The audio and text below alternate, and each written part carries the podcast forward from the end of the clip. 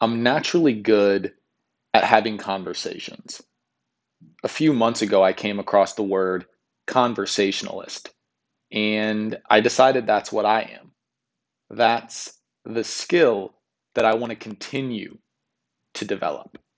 And in my current job, I'm on six to eight sales calls a day, and so I have ample time to work on my conversation skills, my speaking skills, my listening skills, my conversation skills. And one thing that I'm working on in particular is asking one question at a time. For me, at this point in my career, I'm focused on building skills that will serve me for the rest of my life and allow me to add value in many different ways and in many different contexts. And I know that in order to do that, I need to put in the work. I need to put in 10,000 iterations, as Naval says. And the reason I like that versus 10,000 hours is because it's not just about the time put in, it's about the focus and the intention. 10,000 iterations means that I'm going to try this once. I'm going to think about what I could have done better. And then I'm going to try it again and I'm going to repeat that process over and over and over.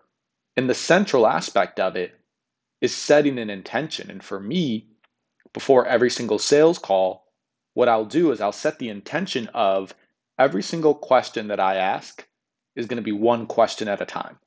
I'm not going to ask any double or triple questions. I'm going to ask a very simple, very clear question. And this is harder than you might think.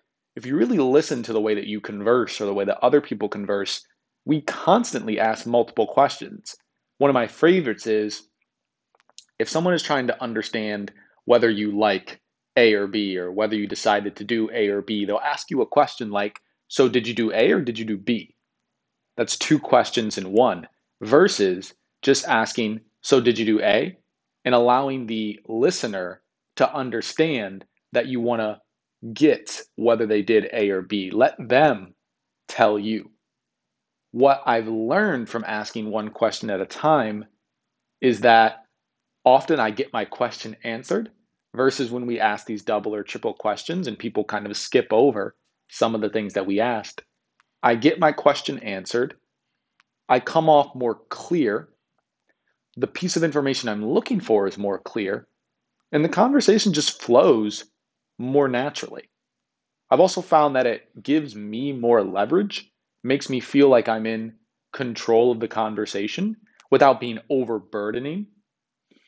I think it also leads to a nice give and take, a nice flow of conversation. It's hard to explain, but ever since I started asking one question at a time during sales calls, I started doing it in my regular life as well. And I just found that the conversations I began to have were more clear, more productive, and more enjoyable. It's a habit that I'm very glad I've begun to pick up and one that I'm going to continue working on because I can still get better at it. And I know that the better I get at it, the better a conversationalist I'll become.